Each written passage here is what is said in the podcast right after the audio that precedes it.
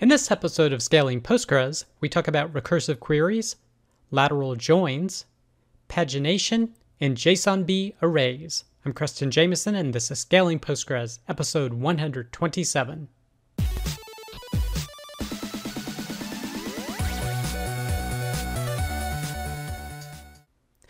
All right, I hope you, your family, friends, and coworkers continue to do well. Our first piece of content is PostgreSQL versions have been released. So this includes 12.4, 11.9, 10.14, 9.6, 9.5, as well as beta 3 of version 13. Now, there are two security issues. One is an uncontrolled search path element in logical replication, and the second is an uncontrolled search path element in create extension. So be sure to check those out to see if you need to upgrade sooner rather than later, depending on how you use Postgres. And then at the bottom here, they mention all of the different bug fixes and improvements that were done. So definitely review and see when you want to upgrade your version of Postgres. The next piece of content is understanding recursive queries in PostgreSQL. So this is looking at recursive queries and how you do it in Postgres is via CTEs. So first, they review common table expressions and basically convey it as a view that only exists within the scope of a single query. Because you can usually always write a CTE as a subquery. And then they cover the syntax of a recursive query.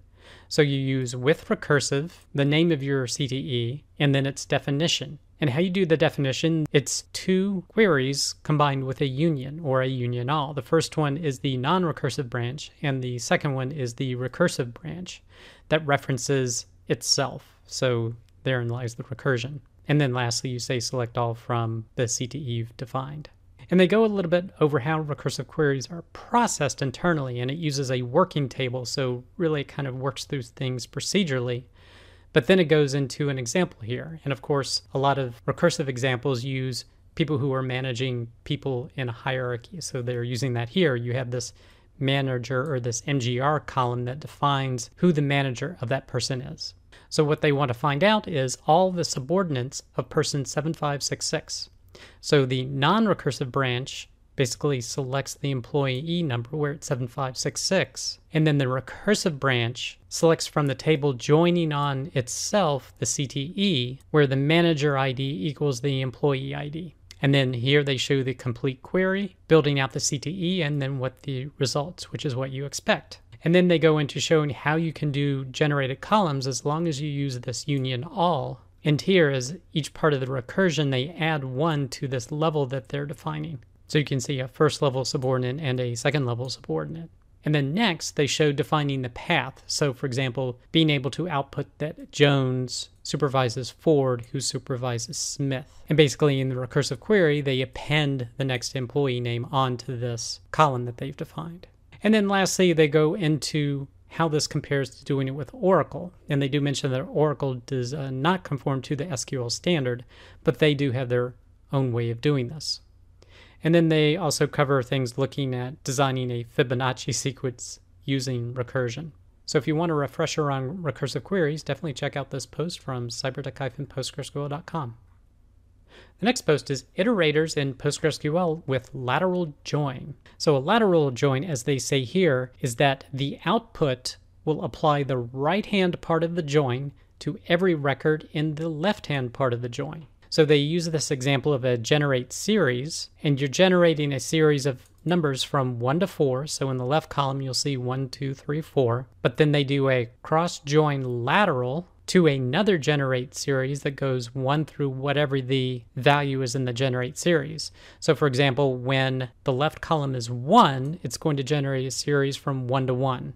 So you've got 1 and 1 because there's nothing other than the 1. When the generate series is at 2, it generates two rows. Why? Because this lateral join executes this twice, once to go from 1 to 1, and then it goes to 2. So it's going to show you 2. So, and then when you have 3 in the left-hand column, it's going to generate 3 rows. When you have 4 in the left-hand column, it will generate 4 rows, and so on and so forth. Now, they use uh, functions as examples here, and even here where they're showing a movie recommendations, based upon a user ID and recording a name and a rank, you could also do this as a subquery. So here they're, say, picking the five most popular streams by zip code. So this was a relatively brief post giving a good explanation of lateral joins. And they even have a reference here to an online class that uh, Crunchy Data has put together to help understand it better. So if you want to learn more about lateral joins in PostgreSQL, check out this blog post from crunchydata.com. The next post is keyset pagination. So this is basically how to do keyset pagination paging through a data set. Now there was a previous post and the way he does his blog post on the same page is the next blog post. So this one posted is called pagination tips and covers a couple of different ways to do it, but I would probably only choose the key set pagination he goes into more detail here for performance reasons because basically using offset with a limit is really poor on performance as you get to larger and larger records. And how he does it is basically remembering the product ID that was used and then showing records greater than the last product ID looked at by a limit. Now, the reason he does a limit of 11, if, if you wanted to display 10, is to know whether there's a next page or not, to say show a next page or not. And then he talks about a method using the CTE here to be able to page backwards potentially. But there's usually a disconnect between good performance and actually doing things by pages because it gets very complicated in terms of what happens if a record that you're looking at is deleted or a new record is inserted in its place for whatever reason. How would you handle that in the paging? Do you need a cache values in the application? So there's a lot of things to consider when doing pagination.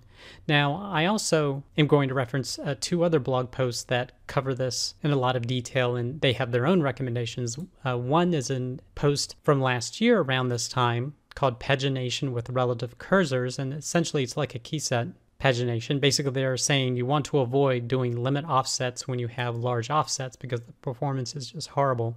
And they show here once you have a 100,000 offset, it takes over two seconds and then it continuously gets worse and worse the larger offsets you go.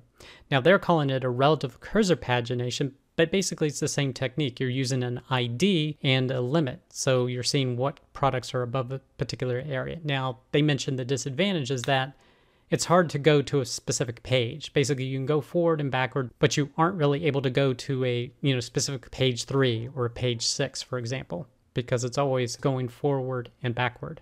And then they talk about you even have a way to use sorting and skipping records by a different sort other than the ID, and they have a technique of how to do that here. Now, even a third post related to this that I think may be close to five plus years old is paging through results from uh, usetheindexluke.com. And he covers different databases, but for PostgreSQL, he shows again the one that's the least efficient using an offset and a limit. Now he uses the SQL specific syntax, fetch next 10 rows only. But again, he uses the same technique of using greater than or less some particular date with a limit. And he says you can use this specific syntax in Postgres, a row values syntax to consider both a date and an ID at the same time. And he shows here in this great graph on the bottom how the performance with offset starts getting progressively bad as you go up in page numbers, whereas the performance using what he calls a seek, or this keyset pagination, maintains pretty good performance no matter how large the pages get. So if you're interested in designing an efficient way of paginating in your application, definitely check out these blog posts. The next piece of content is working with a JSONB array of objects in PostgreSQL. Now, this is an application developer describing how to work with JSONB in their data, and he uses a number of different JSONB functions to do it.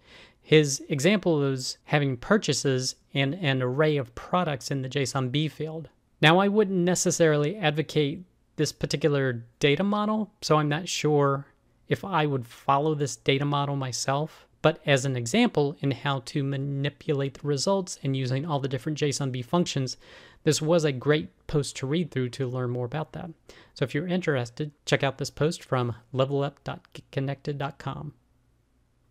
The next piece of content is running multiple PG Bouncer instances with systemd. And this is from secondquadrant.com. So PG Bouncer runs as a single process, and it only uses one CPU or one CPU core. So if you have a multi-core machine, PG Bouncer is not able to use all of the cores of those machines. Now, what people typically do is they set up multiple PG Bouncer services on different ports. So you have to run different services to be able to leverage all the CPUs. However, this has a technique of running multiple PG Bouncer instances without having to do that using a common port. So they cover an example of the unit file for the systemd configuration as well as the PG Bouncer configuration that using. And there's this setting, reuse port, that you can set to be able to run multiple instances. And he made a modification of the uh, PG Bouncer services using the uh, systemd template system. And after making these modifications, you're able to start PG Bouncer Service 1, start PG Bouncer Service 2. He says they don't even have to be numbers, they could be some other identifier that you use. Now, he says the problem with this particular setup right now is that the Unix domain sockets can't be shared.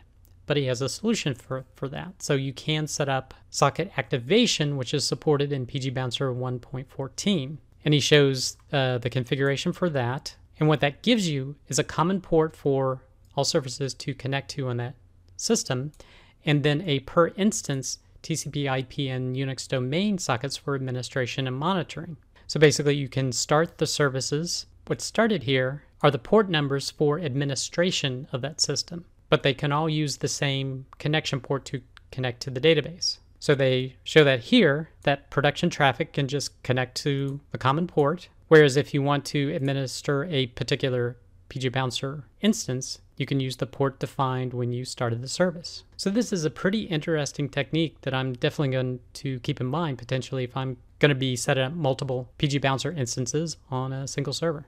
So if you're interested in getting more details, definitely check out this post from secondquadrant.com. The next piece of content is partitioning improvements in PostgreSQL 13. This is from highgo.ca, and they first talk about the history of all the improvements that have been made to partitioning over all the different versions. And in 13, they talk about uh, partition wise join improvements, partition pruning improvements, as well as before row level triggers. So if you want to get all the details, an example of queries of how to check out these improvements, definitely check out this post from highgo.ca. The next post, also from highgo.ca, is PostgreSQL High Availability, the considerations and candidates. So they're looking at high availability and they're proposing what people generally want when they're talking about a high availability PostgreSQL solution.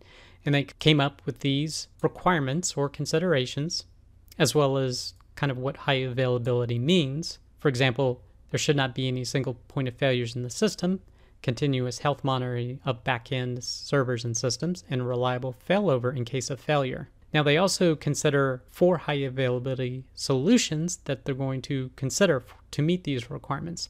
Uh, the first one is PGPool 2, the second is PostgreSQL Automatic Failover, or PAF, the third is Rep Manager, or the Replication Manager, and the fourth is Patroni. So they cover a very basic summary of each of these solutions, and in future blog posts, they're going to be examining each one to meet the high availability needs of Postgres. So if you're interested, you can check out this post and look forward to the future ones covering each solution.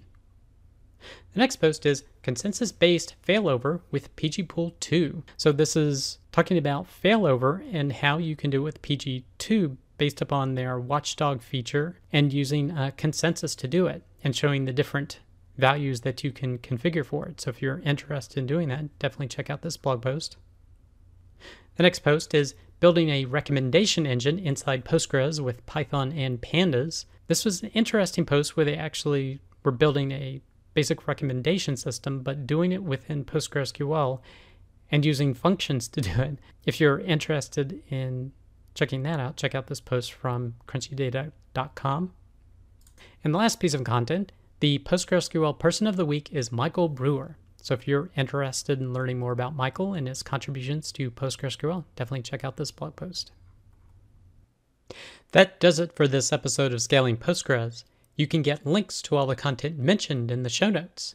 Be sure to head over to scalingpostgres.com where you can sign up to receive weekly notifications of each episode or you can subscribe via YouTube or iTunes.